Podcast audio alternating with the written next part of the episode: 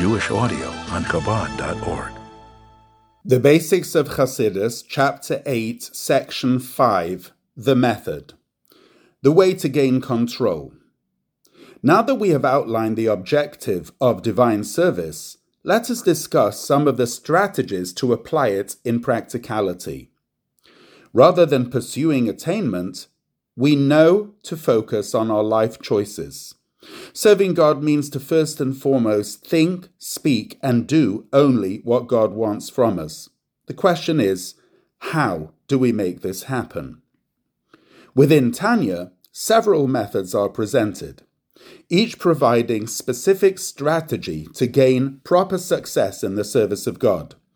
We ultimately arrive at what the Alter Rebbe calls the longer but shorter way.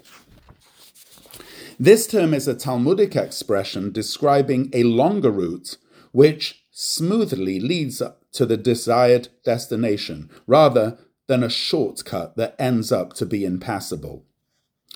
Unwilling to provide a quick fix that will not last, the Alter Rebbe uses his famous cognitive approach to give the godly soul the clarity and know-how to gradually influence the entire psyche to serve God.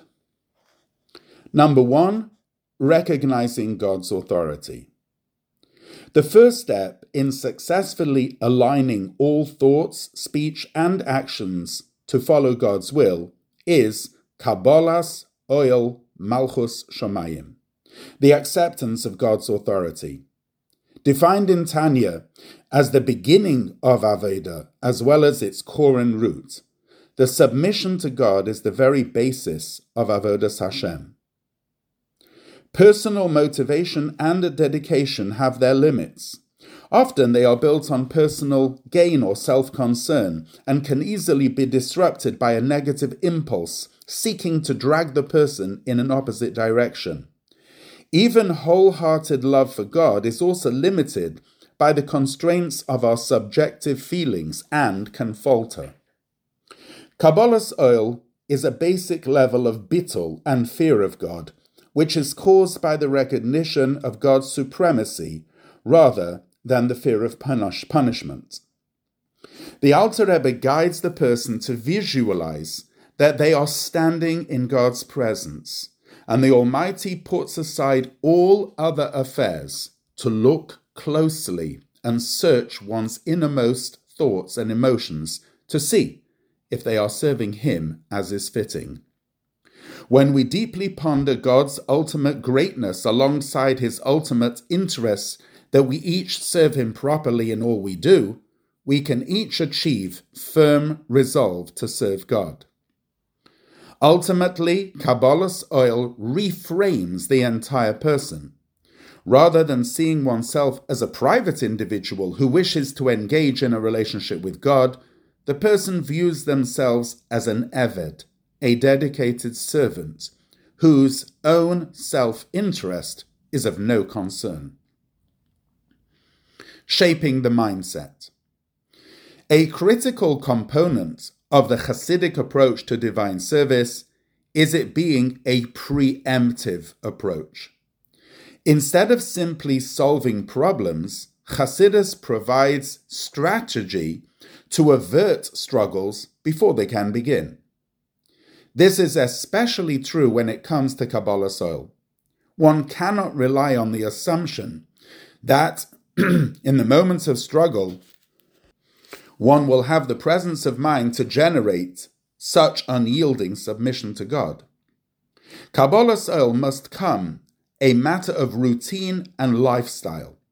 Several times a day, one should focus their thoughts to contemplate these ideas.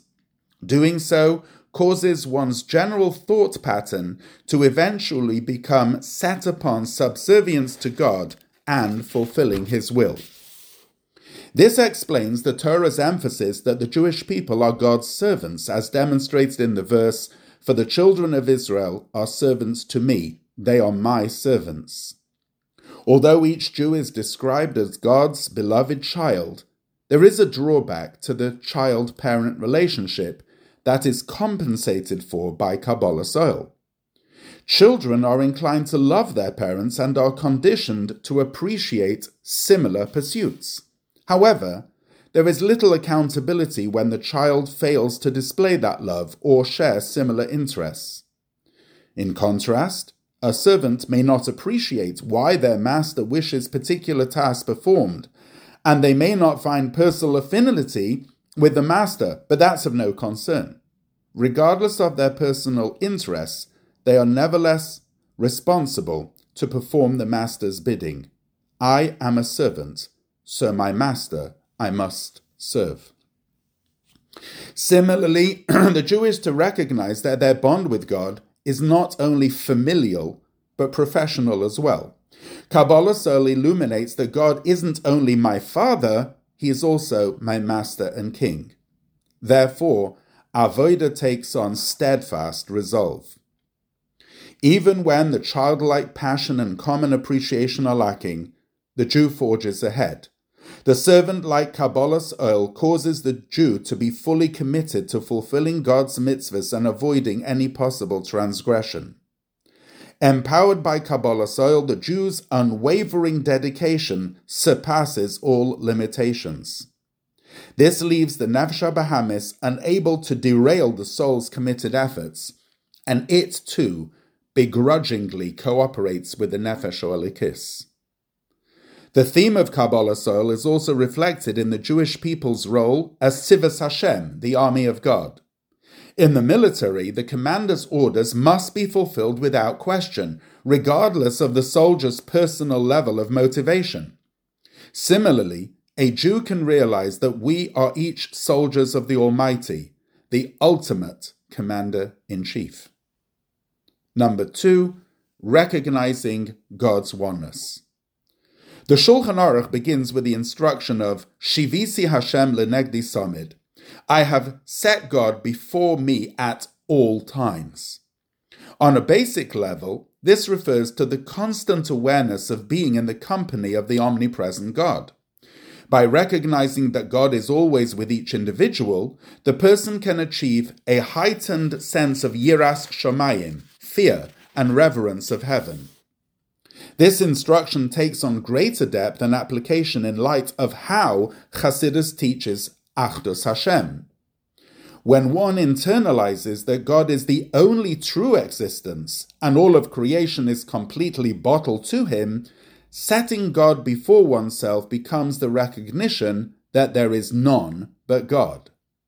The world and all that fills it has no independent substance whatsoever. God is all that matters. He is truth of all that is. In context of our discussion, this appreciation of Achdus Hashem can play an important role in ensuring proper observance of God's will.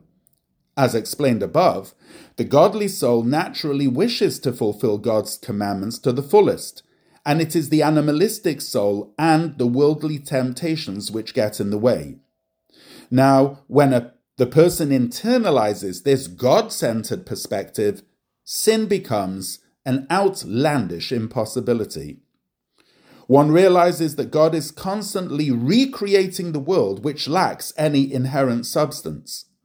All components of the temptation to possibly transgress God's will or to be lax in a mitzvah are all right now being made by God from utter nothingness. There are simply no circumstances in which God's will can possibly get in the way of serving the one God. Nothing else actually matters. And this truth can be reflected in every thought, spoken word, and action. Number 3, the hidden love. While the above strategy of internalizing Achdus Hashem is indeed effective, it can be difficult to accomplish. To be so immersed in the reality of God's oneness, all while living a physical life in this world, is more of a feat than a standard expectation. What then is the more accessible way to always serve God that the Torah even reiterates, Ki karev elach adava ma'od, for this matter is very near to you? Beyond the difficulty involved with constantly remembering God's oneness to the point that one never commits any infraction of God's will, there is yet another drawback with the above approach. The verse states that it is very possible to serve God in your mouth and in your heart, that you may do it. While one can interpret the words in your heart to refer to one's thoughts, nevertheless, on a primary level, the verse is referring to emotional feelings. It must be fully possible for the average person to arouse feelings of loving attachment to God and fear of separation from Him, which can be channeled into daily observance. What is this exceedingly possible approach? Here, the Alter Rebbe introduces the idea of the inborn Ahava Mesuteres, the hidden love for God found within every Jew. This love is very accessible because its manifestation is only the result of revealing what is already there. Rather, by starting from scratch, generating love and dedication for God by contemplating intellectual ideas which trigger emotion, one needs to awaken the love already found within. The origin of this love relates to the deepest elements of our character and surpasses the limitations of most interpersonal relationships. This Ahava Mesuteres is an inheritance from our forefathers, Avraham, Yitzchak, and Yaakov, who were known to be a conduit and vehicle for the divine. Their love for God was more about connection than just passion. Feelings can only run so deep, but their attachment to God knew no bounds. One might consider the will to live to be one of the deepest layers of the human psyche, but for them, dedication to God was more important than self-preservation. Our holy forefathers were ready to do anything for God, without asking why. Notably, this love carries a component of yirah, fear of heaven. Along with the utmost dedication to fulfill God's instructions, there is the obvious commitment not to transgress His will. This dynamic of love and fear creates a type of attachment that makes separation feel completely unbearable. By teaching that every Jew has this dedication and love for God within their innermost hearts, the Alter Rebbe explained the phenomenon of Mesiras Nefesh, Jewish self-sacrifice. Throughout our history of persecution, countless Jews lost their lives simply because they refused to renounce their Jewish belief. To serve another God and reject the faith of their fathers was just too much to bear.